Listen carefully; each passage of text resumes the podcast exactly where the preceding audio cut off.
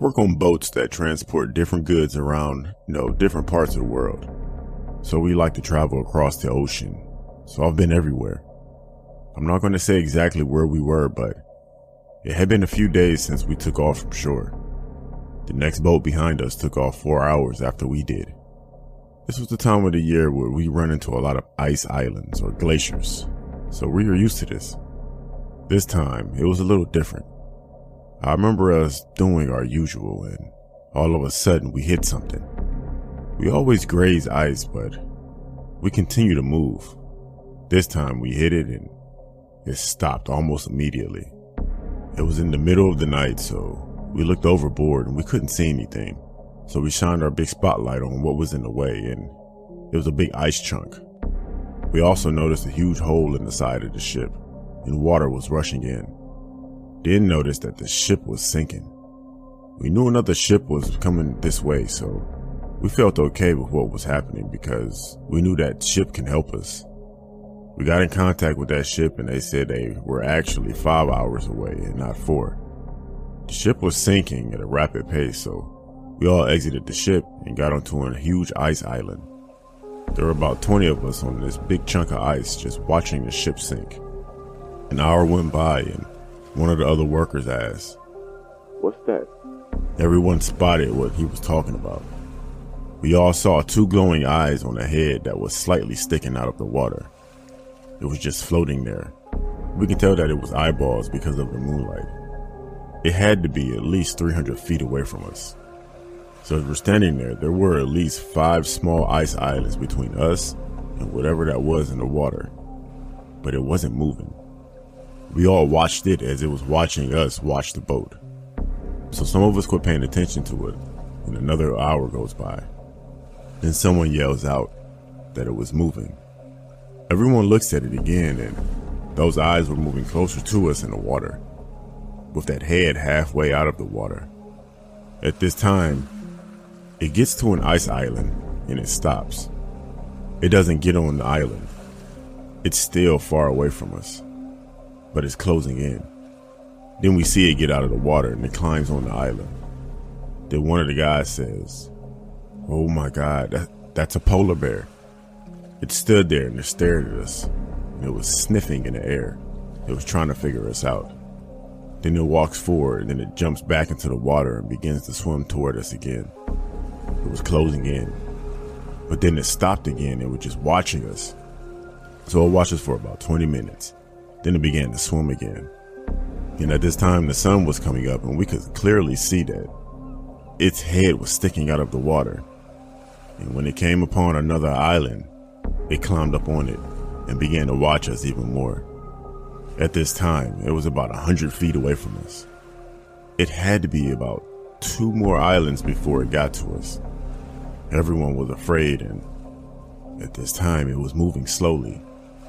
And that helped ease our anxiety, honestly. We knew that the other boat would be there in about two hours at this point. Then the bear jumps back into the water and it swims toward us. But at this time, it was going at a faster pace. It climbs on the island next to ours, and everyone on our island runs to the opposite side of our island. But there was nowhere else to go after that. We couldn't jump in the water because we'd freeze to death. Then it stares for a few seconds and then it jumps back into the water. And it swims, and then it climbs onto our ice island. But it was going slowly. As soon as it gets to our piece of ice, it just stands there and it stares at us. Everyone was freaking out. Then it starts walking toward us. And out of nowhere, it became very aggressive and running toward us and making noises, grunting. We were all moving and trying to stay away from it. Then I heard something as I was running that I would never forget. There was this guy named William. He began to scream in a way that I can still hear it in my head today. I looked back and the polar bear had him. It was clawing at him on top of him. Then he stops making noises and, quits moving. But the polar bear continued to do what it was doing. We knew he was dead. Then it took his body in the water, then onto the next ice island, and it feasted. It did it slowly, very slow. The worst part of it is that The polar bear never took his eyes off of us as it ate. So it was pretty much telling us that we were next and there was nothing that we could do about it.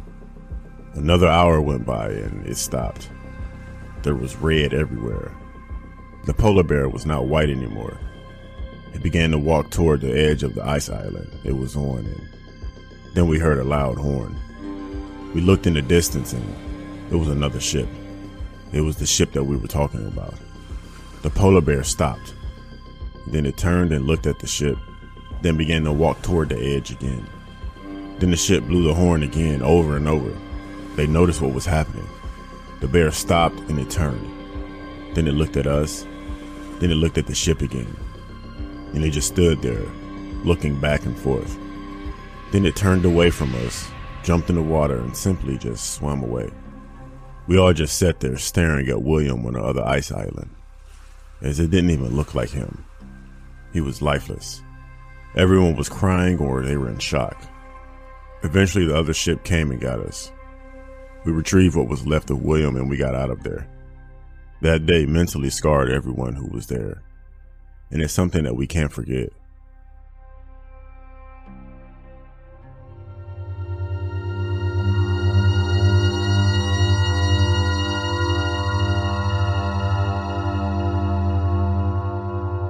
One of my fondest memories as a kid happened during my 12th birthday party. It wasn't really a good party as I didn't have many friends, so it was just me, my dad, and a few friends from the neighborhood. What actually made that day a great memory was the birthday present I got from my dad. A black 9mm pistol. Looking back on it now, I can recall the shocked looks on faces of other parents as I knew they were all asking the question, what kind of father gives his 12 year old son a gun for his birthday present? But I didn't care about any of that as I love that thing with all my heart. Ever since that day, I became obsessed with guns. I never really made new friends throughout high school because all I wanted to do was shoot or talk about weapons. Most people who met me always tried to talk me out of my gun collecting hobby as they called it a misguided passion. All their effort to convince me was like pouring water on a rock as I knew nothing was going to take away my affinity for guns. But after my experience on the 12th of February 2007, my mindset was forever changed. The day started like every other day. I attended my morning college classes, and when I was done, I went to the shooting range to test out my new guns. After that, I went home and I realized that I was running low on supplies. So around 6 p.m., I made my way to the closest mall which was the Trolley Square Mall in Salt Lake City, Utah. I arrived around 6:41 p.m. and after parking my car in the mall's parking garage, I started to make my way inside when I heard the sound of a shotgun. Shocked, I slowly turned around to see that a man who was wearing a trench coat and a white t-shirt had attacked and shot an elderly man and his son. I had never seen someone shoot a human being before, so the sight made me freeze on the spot. I then watched in horror as the young boy managed to get away, but the elderly man who couldn't move, as he now on the floor, was shot in the back and head. I instantly knew that the man was dead as I could tell that his assailant was using a 12 gauge pump shotgun, and I knew no one could survive a shot from that range. His assailant then started to make his way inside, and even though I was completely frightened, I knew I had to do something. I ran inside the mall screaming and I told everyone to call 911. Someone has been killed. People in the mall looked at me with perplexed faces as I'm sure they all thought I was throwing a prank or being delusional. Since that didn't work, I started to frantically look for my phone so I could call 911. But that's when another two dim sounding shots were heard. Most people started to notice something was wrong now although some still weren't convinced that it still wasn't a prank. I finally managed to find my phone and right as I was about to dial 911, I heard two loud shots coming from the entrance doors directly behind me. Before I could do anything, I felt a searing pain ripple through my body as I fell to the floor. I couldn't feel the lower part of my left arm and when I looked at it, I realized that I'd been shot. The mall then went into a frenzy as people started to run and hide. I was completely frightened, but I still found the strength to run. I hid behind a pillar before slowly looking around to see if it was the same man who had fired the earlier shots in the mall's garage parking lot, and it was. I watched him walk into the mall as he scanned the area. He's scanning. The man then shot at a security guard, but he missed the shot as the man managed to get away. After that, he turned in the opposite direction and made his way down the hallway. As I hid there, I could hear repeated gunfire coming from the direction that guy had gone. I couldn't find my phone anywhere as I realized I had dropped it when I fell during the earlier commotion. I didn't want to do it, but I had no choice. So I reached for the black 9mm pistol that I always carried around with me. It took me a while to get the courage, but I knew I had to do something. So ignoring the pain from my bleeding arm, I followed the sound of the gunshots. I don't think I will ever forget the morbid scenes I saw as I followed this guy. He had left a gruesome trail of dead bodies, and I honestly had to stop myself from screaming at every sight. The first thing I saw was the corpse of a woman. She was just laying there lifeless. As I kept following his trail, I heard another gunshot, followed by the shatter of glass. So I rushed to the scene. It was a car store called Cabin Fever, and I saw an elderly woman lying face down, shards of broken glass. I could clearly see the assailant now, as I watched in horror as he pointed his gun at three people who were in front of the store. One of them was a young child. He couldn't see me as I was in a secluded area, so I readied my gun to shoot. I don't know why, but I hesitated as I had been shooting guns all my life, but at this moment, my hands were shaking vigorously and I couldn't pull the trigger. So I just watched in fear as he squeezed the trigger three different times. The man then left the store to reload his gun and a woman who I assume was the mother of the little girl started to crawl toward her, still moving child. I wanted to do something, anything, but I truly couldn't move. It didn't take long before the man came back, and with no hesitation, he did it again. But now, that woman was shot also. As soon as that man left, I threw up. I cursed myself for not being able to shoot the guns I admired all my life, but even then, I knew why I didn't do it as I knew I would be no different from him if I did. I had seen them shoot people in movies numerous times, but nothing compared to seeing it in real life. I felt nothing but repulsion for the gun I had in my hand. So now I just dropped it and I watched it fall to the floor. My mind couldn't take it anymore, so I started to make my way out of there. It didn't take long before I saw a police officer. He asked me if I was alright, but before I could speak, I collapsed to the floor. I had lost a lot of blood now, but I was still conscious. I then heard numerous gunshots to my right and out of the corner of my eye, I could see the cops had found the assailant.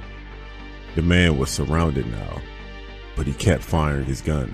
Then the cops quickly returned fire, and within minutes, the man dropped dead. When it was all over, I was taken to the hospital by the paramedics. Luckily, I was only shot in the arm, so apart from the blood loss, I was just in critical condition. The Trolley Square shooting shook everyone in the state of Utah and the entire United States. Over six people were killed and four injured. The gunman, who was identified as Sulejman Talović, was the person responsible for it. Numerous investigations were carried out into his life by the cops, as they wanted to find the motive behind the ghastly act. After all their efforts, nothing was found. Apparently, the assailant's aunt and family were all shocked as we were. I stopped following the case after that, as I wanted to move on and heal from the incident. I eventually sold all the guns in my collection, as something that once brought me joy and excitement now made me feel fear and repulsion. I also tried to get my father to give up on his obsession with guns, but he didn't agree. This has caused a lot of problems in our relationship as there's now a huge rift between us. It's been 15 years since the incident, and looking back on it now, all it took was a couple of minutes to see firsthand what guns I love so much were capable of doing in the wrong hands.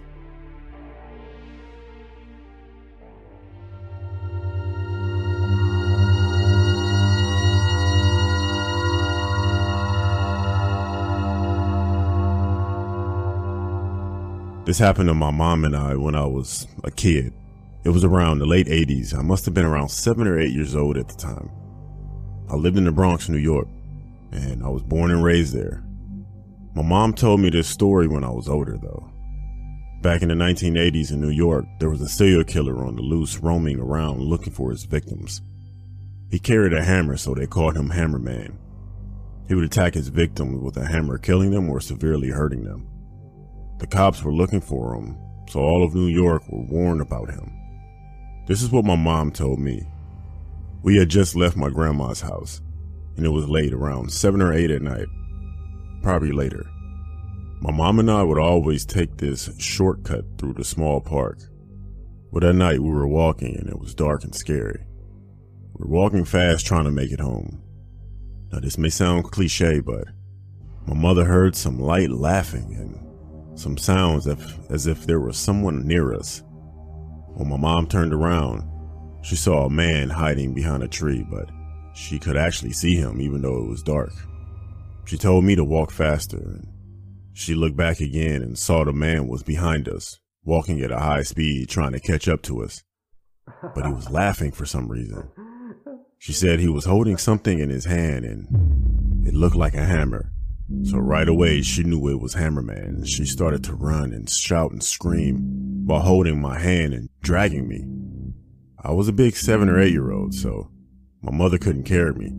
So she actually drugged me, literally. She was dragging me across the ground. I was pretty slow, so she had to do that. She saw a couple and it was a man and a woman. And they were walking ahead of us. She yelled and caught their attention. She was shouting that it was the hammerman and he's behind us. The couple turned and they looked behind us, but he had already ran away. My mom told me that if it wasn't for that couple that was walking there that night, that there's no telling what could have happened to us. We could have been his next victim. Now, I know this story sounds crazy and it's short, but this is a true story, and now I'm an adult. And I've never forgotten about that night. I can't remember if they ever caught him or or not, but I know I'm lucky and thankful to be here to tell this story.